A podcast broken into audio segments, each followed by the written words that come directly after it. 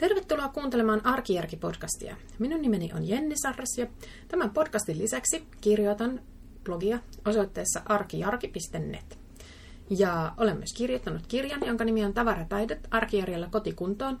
Ja sekä tässä podcastissa että kirjassa että blogissa juttelen kaikista arjen helpottamiseen liittyvistä asioista, ekovalinnoista, kierrätyksestä, kodin raivaamisesta ja sen sellaisesta. Tämä on podcast numero 60. Ja tänään puhun roskista. Tai oikeastaan siitä, että miten estää roskia tulemasta ja onko siinä, mm, niin kuin siinä hommassa mitään järkeä. Eli aiheena on nollahukka. Käytän tätä suomenkielistä sanaa nollahukka. Englanniksi puhutaan zero waste, zero waste um, termistä, mutta se tarkoittaa ihan samaa asiaa. Mun mielestä tämä nollahukka on sellainen, joka tuli esiin, tai mihin, mä oon törmännyt tähän, sekä tähän termiin että tähän ilmiöön ekan kerran, mä sanoisin, että muutama vuosi sitten, ehkä viisi vuotta sitten suurin piirtein. Ja ensimmäisenä mä löysin nämä tämmöiset ulkomaalaiset, en muista oliko britti vai amerikkalainen, mutta on tämmöinen, muutama tämmöinen ura-uurtaja. Eli siinä oli ihmisiä, jotka pyrki elämään sillä lailla, että heidän kaikki, koko vuoden roskat mahtu tämmöiseen lasipurkkiin. Ja kyseessä oli siis nimenomaan sellaiset roskat, joita ei voinut niin kuin kierrättää millään tavalla, että kaikki biojätteet tietenkin kompostoitiin ja kaikki kierrätettävät materiaalit, lasi, paperi, pahvi, tämmöinen lajiteltiin ja kierrätettiin äm, asianmukaisella tavalla. Ja sitten kaikki se, ä, mitä ei voinut mitenkään niin kuin uudelleen käyttää tai kierrättää tai niin kuin ylipäänsä välttää, niin kaikki sellaiset roskat sitten onnistuttiin, se onnistuttiin kutistamaan se tämmöisten sekajätteen määrä niin pieneen, että se mahtui sitten sinne tällaisen pieneen lasipurkkiin. Ja viime vuosina tämä on aika paljon niin kuin laajentunut tämä ajatus. Ja nykyisin, nykyisin mä luulen, että on aika paljon ihmisiä, jotka on vähintäänkin kiinnostuneita tällaisesta elämäntyylistä, jollei nyt sentään ihan, ihan yhtä hyvään suoritukseen kykene, niin kuitenkin on, on niin kuin semmoinen ajatuksen tasolla sellainen idea, että, että tämä olisi hyvä juttu, tämmöinen nollahukka. Ja tästä itse asiassa suomeksikin ilmestynyt ensimmäinen kirja, joka julkaistiin mun mielestä, ää, mä luulen, että se oli 2008, mun täytyy tarkistaa, mutta siis Otso Sillannaukeen kirjoittama kirja tämmöisestä nollahukka-elämäntavasta.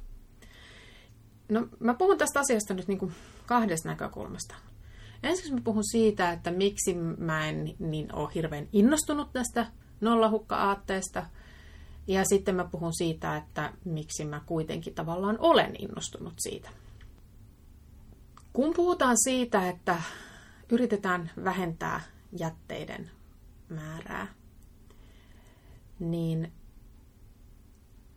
No lähtökohtaisesti se on tietysti ajatella, että se on ihan hyvä juttu. Mutta se, mikä mua aina näissä niin kuin, tavallaan tökkii, on se tietynlainen niin kuin, ehdottomuus ja sitten äärimmäisyys ja sitten sellainen, mä sanoisin vähän niin kuin hiusten halkominen.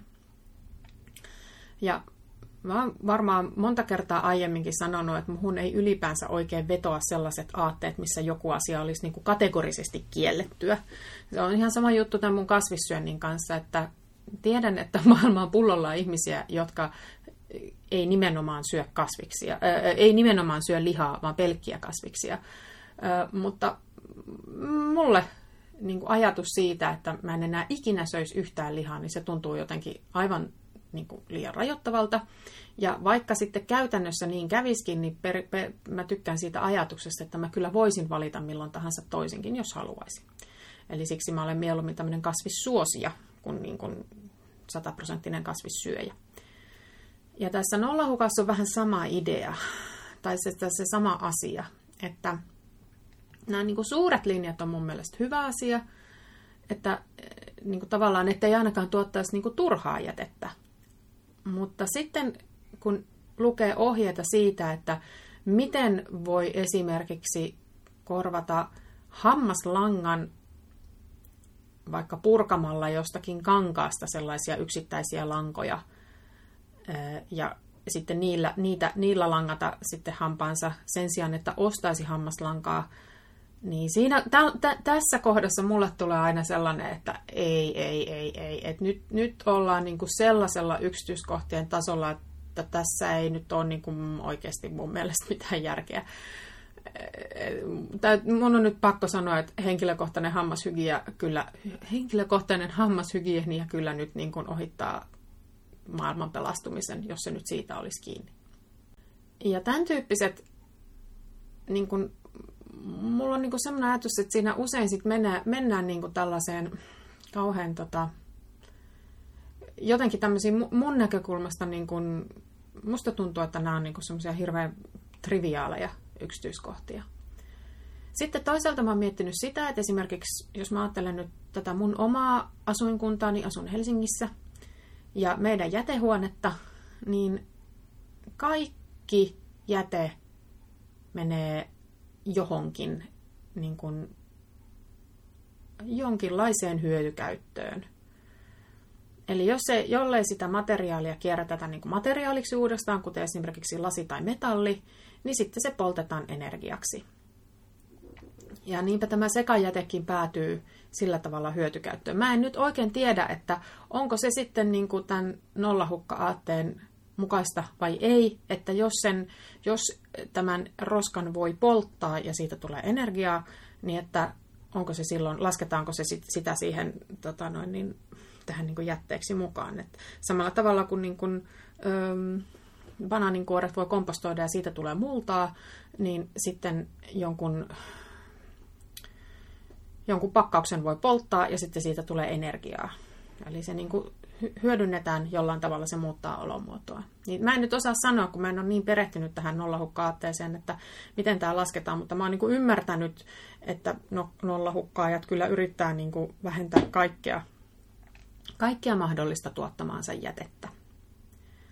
Mutta että tästä näkökulmasta, niin sitä sellaista, sellaista jätettä, joka tai semmoista roskia, joita ei voisi niin kuin edes polttaa, niin niitähän nyt loppujen lopuksi tulee ihan tosi vähän. Öm, nyt ihan äkkiä mulla ei tule oikein mitään sellaista mieleen. Mä yritän tässä miettiä ja äkkiseltään en keksi yhtään, mutta varmasti jotakin tällaisiakin materiaaleja on. Ehkä ne on jotain tällaisia yhdistelmämateriaaleja, missä on esimerkiksi metallia ja muovia yhdessä. Joo. No joo, tää, kaikki nämä jutut on niitä, mitkä mua tässä, mua tässä nollahukka-aatteessa tavallaan on niin tökkinyt, ja mikä, mi, miksi mä en jotenkin oikein niin sen takia niistä hirveästi innostunut. Mutta sitten toisaalta, jos mä ajattelen niin kuin elämäntyyliä meidän elämäntyyliä, niin onhan, onhan se niin, että kyllähän sitä sellaista niin kuin, tosi paljon sellaista niin kuin, tavallaan turhaakin jätettä syntyy. Eli sehän tämän nollahukka-aatteen mun käsittääkseni tämä ykköskohta on se, että yrittää ylipäänsä niin kuin, jo esimerkiksi siinä vaiheessa, kun ostaa ruokaa tai, tai, tai ähm, minkä tahansa tavara, niin yrittää ostaa sen sillä lailla, ettei siinä esimerkiksi tulisi turhaa käärettä tai pakkausta mukana, koska sitten se täytyy hävittää jollakin tavalla.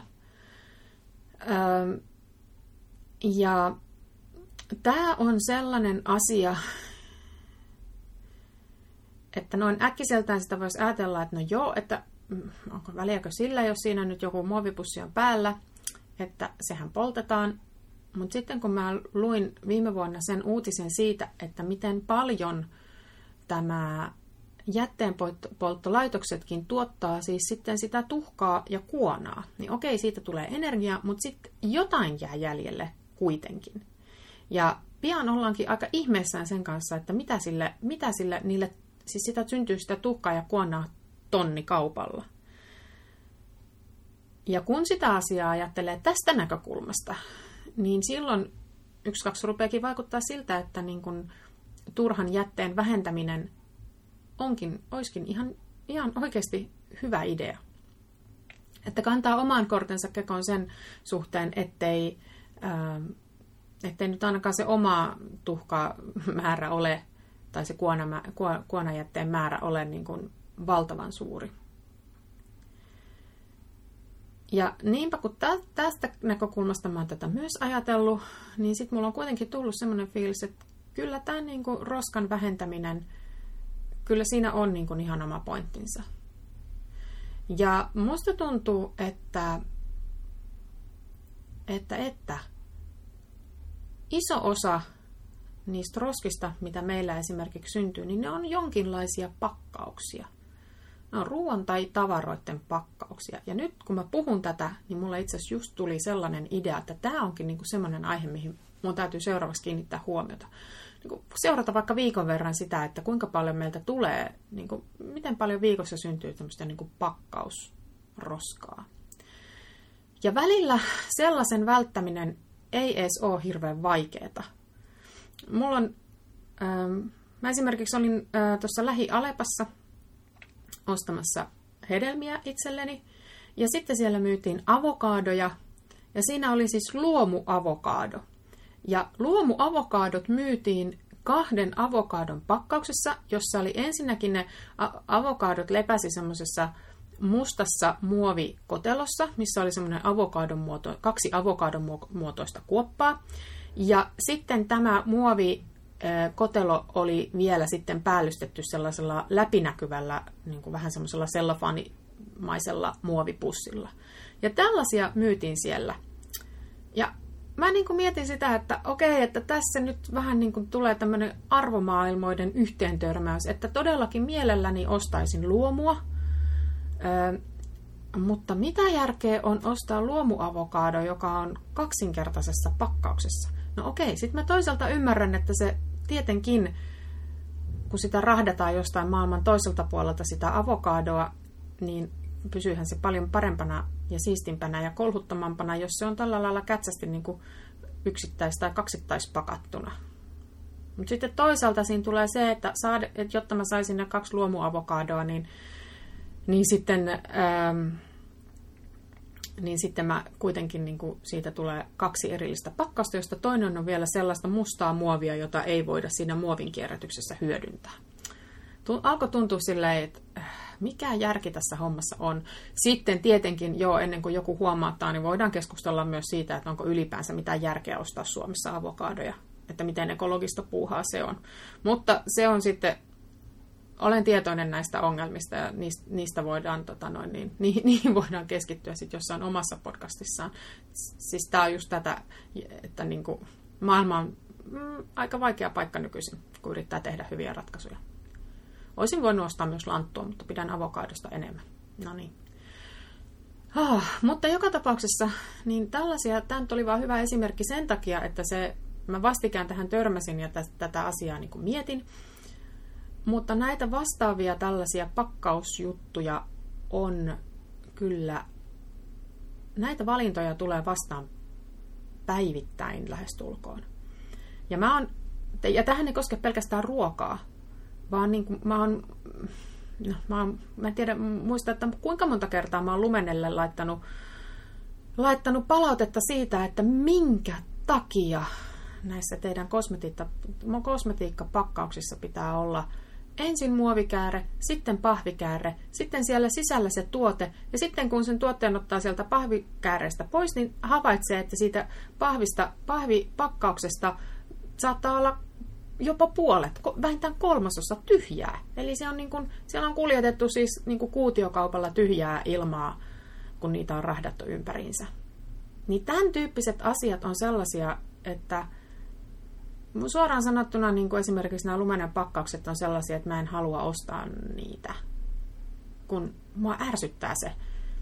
että, et, ja sitten varsinkin tämä, että samaan aikaan yritys niin kuin kuitenkin näiden tuotteiden osalta mm, korostaa tätä niin kuin luonnonmukaisuutta ja myrkyttömyyttä ja, ja äh, tietyllä tavalla myös niin kuin ekologisuutta ja turvallisuutta, mutta sitten se pakkaus, sitten se kuitenkin pakataan niin kuin ilmaan ja pahviin ja muoviin. Niin nämä on tällaisia juttuja, että näihin, näihin kyllä tuota noin niin, pystyy ihminen itse vaikuttaa. Mutta ihan helppoa se ei ole. Ilana Aalto, paikka kaikelle blogista. Siellä oli, hänellähän oli tällainen niin kuin, olikohan se viikon kestävä kokeilu siitä, että pyrittiin elämään niin kuin keittiössä mahdollisimman tämmöistä nollahukka-elämää.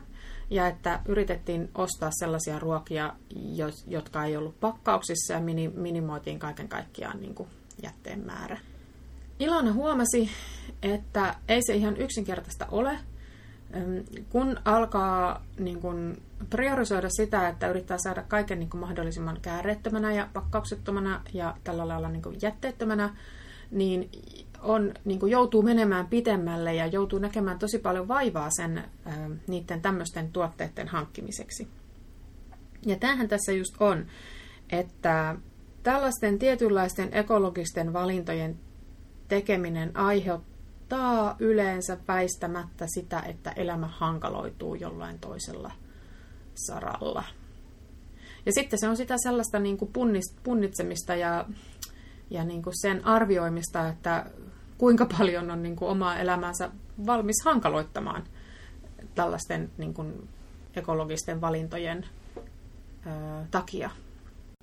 Ja lopputulos onkin siis tässä nollahukasta mun elämässä tällä hetkellä se, että se on niin kuin vähän sellainen, se on semmoinen asia, joka mulla on mielessä. Mä en pyri nollahukka elämään, enkä mä näe kovinkaan realistisena, että, että se sellaiseen nyt ainakaan seuraavan kymmenen vuoden aikana tulisin siirtymään, mutta sitten samanaikaisesti mä näen, että kyllä siinä niin tässä ideologiassa on, on paljon järkeä ja on paljon asioita, joita kuitenkin voi tehdä ilman, että ne nyt itse asiassa aiheuttaa niin hirveän suurta tota, tämmöistä niin vaikeutta. Tämmöinen nyt yksinkertainen pikku asia, että että voi ostaa semmoisia pillejä, vaikka jos nyt pitää pillejä käyttää, mutta no sanotaan näin, että lapsiperheessä pillit ovat välillä erittäin suosittuja ja silloin tällöin lähes välttämättömiä, koska niiden avulla saadaan esimerkiksi lapsi juomaan jotain lääkkeitä, niin, ähm, niin voi ostaa semmoiset pillit, jotka voi pestä ja käyttää moneen kertaan sen sijaan, että, että olisi niin se kertakäyttöpilli joka kerta.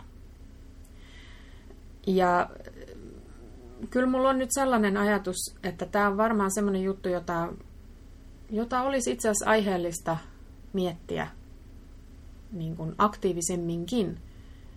Ainakin mun olisi aiheellista miettiä, koska mä koen, että mä kyllä, niin kuin, kyllähän niin kuin yksittäisillä valinnoilla voi taas itse vaikuttaa aika paljon.